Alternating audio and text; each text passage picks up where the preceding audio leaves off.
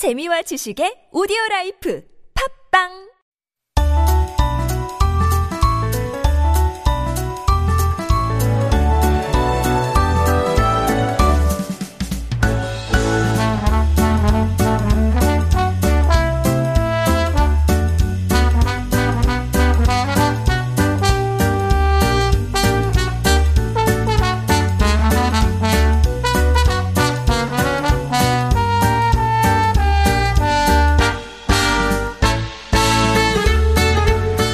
That is our full musical intro for Making Connections, our interview segment. Now, as we heard in the Daily Reflection, July 27th was the anniversary of the signing of the Korean War Armistice, which ended the fighting. Uh, here on the peninsula. Now, many, many soldiers came to protect Korea as part of the UN forces. And unbeknownst to many, some 100,000 soldiers of Mexican origin also fought bravely in the war. These were forgotten soldiers of a so-called forgotten war. Now joining us this morning to talk about those soldiers and other Mexico and South Korea ties is His Excellency Bruno Figueroa, the ambassador of Mexico to Korea. He is here to shed light on the stories of the Mexican-Korean War veterans and also as we look ahead to the 60th anniversary of diplomatic ties between our two countries next year, we'll also discuss discuss the diplomatic relations between what we call the two middle power countries as well. So good morning, Ambassador, and welcome to Life Abroad. Good morning, Sangyeon. Uh, thank you for inviting me in Life Abroad. Uh-huh. And I say buenos dias to your audience. Buenos dias. Uh, it's a pleasure to have you. Thank you very much for joining us. Now, I understand you've been here for quite a while. Uh, you came as the Mexican ambassador to Korea back in 2017. So that means you're here for the Pyeongchang Olympic Games, now the second year of the pandemic as well. So looking back, um, I don't know, what has changed about your maybe impressions of Korea and maybe the Korean people as well? Well, Absolutely a lot because mm. when I arrived, I had pra- practically a blank page. Oh. And now I have a very rich and co- complex sense of the Korean reality. Mm-hmm. And I think that happens to so many people uh, because still uh, Korea is uh, so little known in, in its inside, mm-hmm. in, in, uh, in its society. But this is changing very fast. Mm-hmm. What has impressed you the most? I mean, what's been, I guess, the most different in what you maybe you expected, and then when you came here and then you lived here, what's kind of changed most? What well, surprised you, know, you, the most? One, I would say one of the stereotypes is that the Korean society is very uniform, mm-hmm. uh, very organized. Uh, I would even say cold. Mm-hmm. And what I found is a warm society, mm-hmm. warm people. Uh, really, I, I have uh, many experiences of generosity and kindness. Mm-hmm. I, I, I, could uh, tell you, for instance, that uh, one, one personal experience, I love to bike, and uh, I went biking with some friends to Chuncheon. Uh-huh. We took the train from Yongsan Station. We, we went down in Chuncheon. Mm-hmm. That's 100 kilometers, and so we biked back. Wow. How long did that take you? Oh, the full, the, the whole day. The, the problem day. is mm-hmm. that it was early October. Mm-hmm. It was very cold and it rained. oh no. So we were soaked to the bones. Mm-hmm. There was wind. It was really very tough. Yikes. And uh, arriving around uh, uh, close to Guri, mm-hmm. I couldn't go, couldn't any, go any, further. So uh-huh. I took the train back mm-hmm. alone. And I was shaking in oh. the train. uh, just soaked, you can imagine. And then there was a group in, in the wagon uh, of people who were uh, hiking. Mm-hmm. And then a lady came to me and handed me uh, her thermo with uh-huh. hot water. Wow. So I had that hot water. Mm, to warm uh, up. Yeah, it was. Mm. And she smiled and I smiled. Uh-huh. I, I, unfortunately, I don't speak Korean. So it was such a great experience, mm-hmm. you know. So it was quite hard, but it gives you a great story, doesn't it? I mean, I think a lot of the great stories, there's a little bit of hardship involved as well, but then there's something nice at the end. Would that be one of your, I don't know, would it be one of your favorite moments of your stay here in Korea so far? Oh, I have so many uh, great moments that Yeah. I, I lost the count. But uh, you mentioned uh, I, I ran with the Olympic torch in December Mm. you were one of the 2017. That's right. So that was a, a, an amazing, uh, great honor Mm. Uh, for me, for my country, and my family who was watching me Oh, uh, running with it. Uh, I was at the opening of the Olympics and Mm-hmm. to listen the roar of the the people Mm-hmm. in the stadium when the Korean team entered.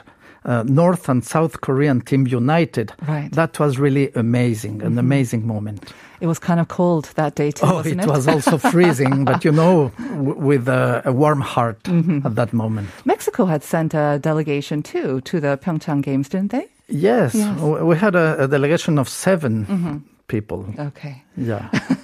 Well, it's the participation, I think, that counts a lot. All right. Well, let's talk about um, the forgotten soldiers of what we call, sometimes say the, the Korean War, the forgotten war. I mean, this was very interesting for me as well. So last year, you co-wrote an article with then Ambassador of Mexico to the U.S., Martha Barcena, about these forgotten soldiers of Mexican origin.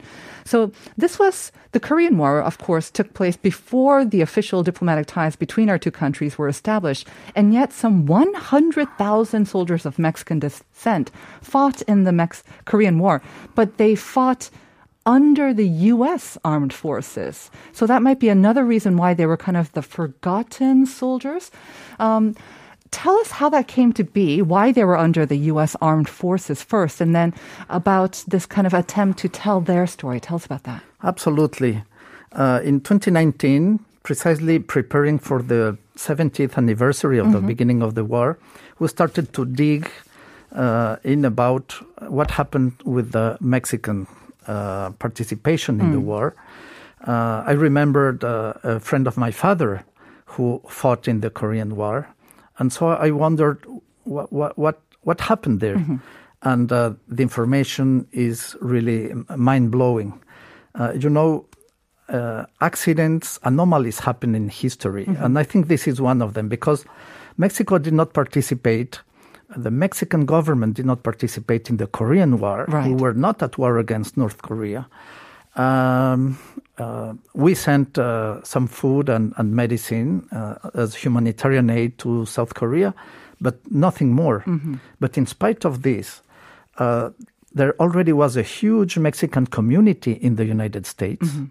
And so many young uh, men uh, were drafted to the US Army and were sent to Korea. But we also know of cases of Mexican young men who went north to the US. They volunteered? volunteered Wow. to, to the to the to the Korean War. So um, i- it's unbelievable the the high number of of soldiers of Mexican origin who were there. The, what is sad in this story is that when they came back either to the U.S. or to Mexico, they felt absolutely uh, indifference. Um, they were Mexicans, not Americans, so they were not the same type of heroes. I see. Uh, and in Mexico, that was a story from a, a, foreign land, uh, and so they they were really really uh, sad about uh, their personal situation. They couldn't share their feelings, and you you know it's terrible to be part of a, in Of a war, course. and and uh, they lived uh, so much sufferings and struggles, and they had to keep that for themselves.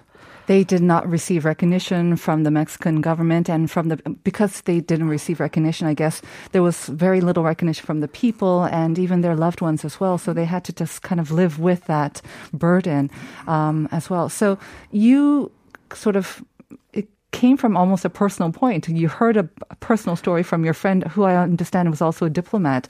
And so that kind of gave you the impetus to kind of dig into this. Yeah, it, Yeah. It, it's impressive that uh, one week after we started uh, looking for that story, Mm-hmm. a friend told me, "Oh, you know, the father of uh, Ambassador Ivan Sierra is a veteran and he's alive." So Ah. he was the first veteran that uh, we could have contact with. I, I called him. It was very moving. He cried. He told me he never told his story to to his family. It was the first time he opened up to to someone else. And from that moment, uh, we we wrote articles. I made presentations, and suddenly we we knew about more veterans alive. We're talking about ninety years old Right. uh, uh, veterans. And uh, in April 24th, uh, they established for the first time an association of Mexican veterans of the Korean War. Was in- this last year or this year? No, this year. This year. This year. With the presence of the Mexican Ministry of Defense and the Mm-hmm. first Vice Minister of Foreign Affairs of Korea. That was an absolutely moving moment. Mm. Uh, and uh, now they are uh, having this recognition that lacked for decades, but it's never too late It's never to too late. recognize. How many veterans are still alive? Well, um in Mexico, we know uh, about five. Uh, the first president of the association, unfortunately, passed away one week later after the establishment of the association. But his family told us that he was very happy.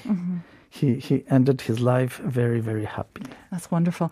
Um, so they have never had a chance to also visit Korea, or were they able to come as part of? Because I know that Korea has this program of inviting veterans, but they, I think they work with the governments of each uh, country, right? I'm not sure if the the veterans from Mexico had a chance to come. Absolutely. Since there was no association, there was uh, they were unknown to the even to the Korean government. Right. So that is starting to change. They they uh, received uh, the families of veterans received uh, dozens of of masks against COVID nineteen. Uh, last year and this year, and they will be invited next year when we will celebrate our 60th anniversary of uh, diplomatic relations. Uh, we hope to to to have some veterans here in Korea. Let's hope so too. That's great. Like you say, it's uh, it's never too late to recognize uh, these um, sort of forgotten heroes. But um, as long as they are with us, hopefully they can join us here in Korea next year as well. I want to read out some messages from our listeners. Che Hee Suk saying, "Welcome, Ambassador. I wish Thank you all the best." And two three one one saying, "Welcome, Ambassador. Mexico, especially Cancun, is my dream travel destination." So we have, um, I think we have a lot of fans here in Korea of Mexico as well. And but I think like these stories again, they are sometimes not told, or we don't know about these stories to even tell them. So hopefully these stories will come out as part of the celebrations of the 60th anniversary. Now, the diplomatic ties were. Um, um, 1962. So we are both of our countries have really come a long way since then. What are sort of the notable points of cooperation uh, between our two countries over the past 60 years? Well, I I, I would uh, mention three waves. The first one is the establishment of political relationship, then uh, strong economic ties, and this is uh, a massive right now. Um, the Korean investments in, in Mexico are uh, impressive, Yeah. uh, but also the trade between our countries is going up and up and up. Uh, Korea is Mexico's fourth trade partner. Mexico is for Korea the first partner in Latin America. But the third wave is very interesting, and it's uh, societies coming together. Uh, People coming together, like cultural, yeah, yeah. Uh, we established the first flight between Mexico and Korea in 2017. So only four years ago. And I can tell you that that's a huge difference. When you, in, in only 15 hours, you are in the other country. Uh, and today, thousands of people, especially young people from each country, want to go to the other. Uh, uh, they want to know more about culture, about uh, our societies, our history, and uh, so that's what's happening now. More people are traveling to the other country, and we are establishing a lot of bonds. And I think a lot of that, like you mentioned, is kind of based on culture. And regarding that, I have a question about uh, the Colectivo Nacional MX or Arirang on Cumbia. Um, it was released last year as a project by the Korean Cultural Center, the Korean Embassy in Mexico, as well as the Mexico City government. And this was meant to bridge the gap between Korea and Mexico. And I understand it's the first cumbia rendition of Arirang.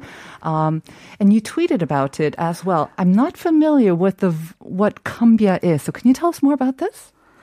Yes, of course, we stimulate the music fusions between Mexico and Korea precisely because it brings us more together. Cumbia is uh, a, a music a movement from originally from Colombia, but we in the Caribbean we are so close uh, one country with the other that uh, in Mexico we also have cumbia bands. Uh, it, it's made especially for dancing, uh, and so uh, someone uh, decided to to create an Arirang with uh, With cumbia, style? style? and Is that's it- right. It's a style of folk song, right?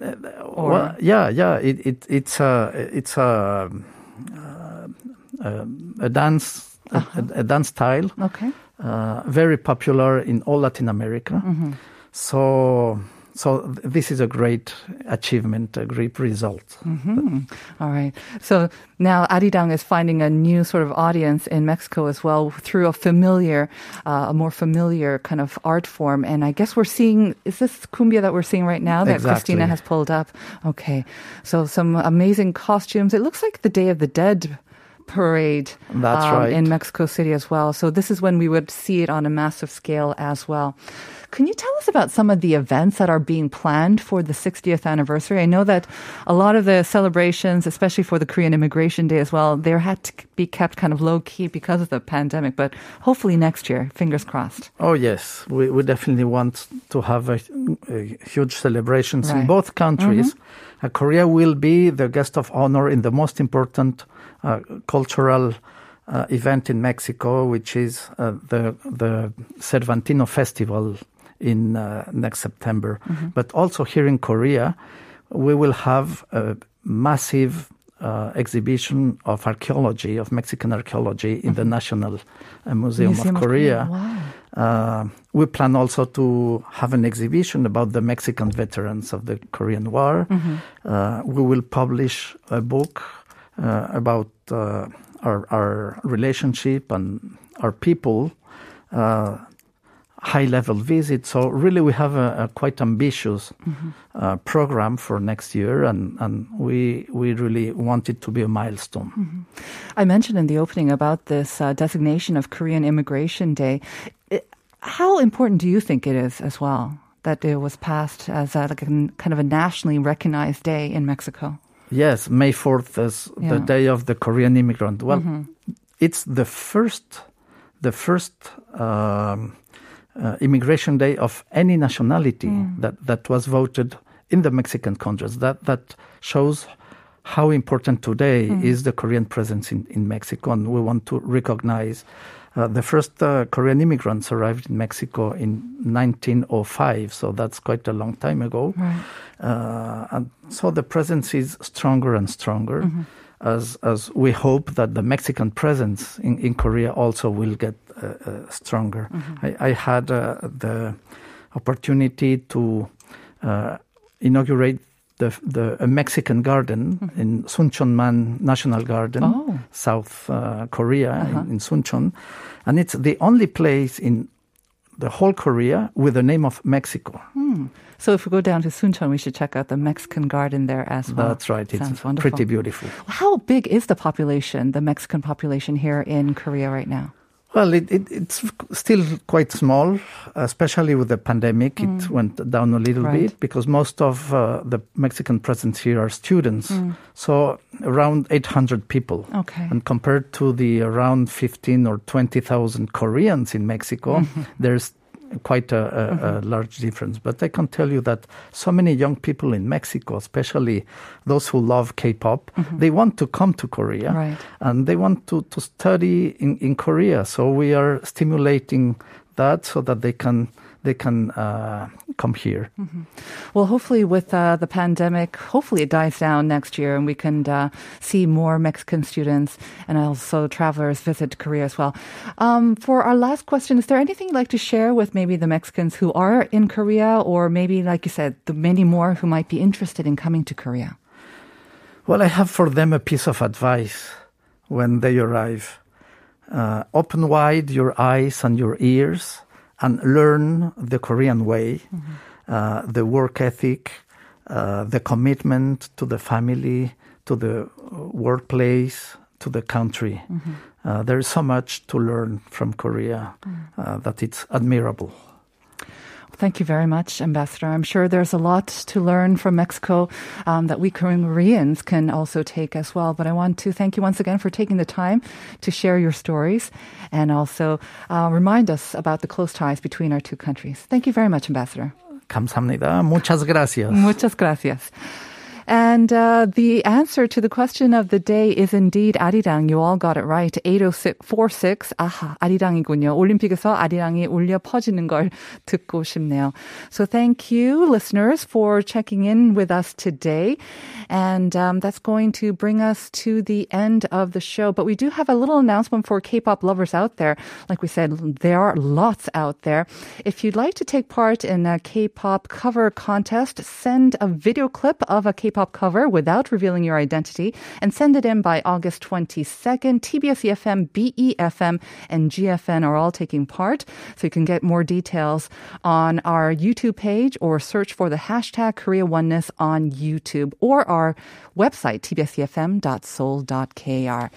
Now we're going to hand it over to Uncode with Uncoded. And the song that we're going to leave you is that song, Arirang on Cumbia. So please enjoy it. And we'll see you tomorrow at 9 for more Life Abroad.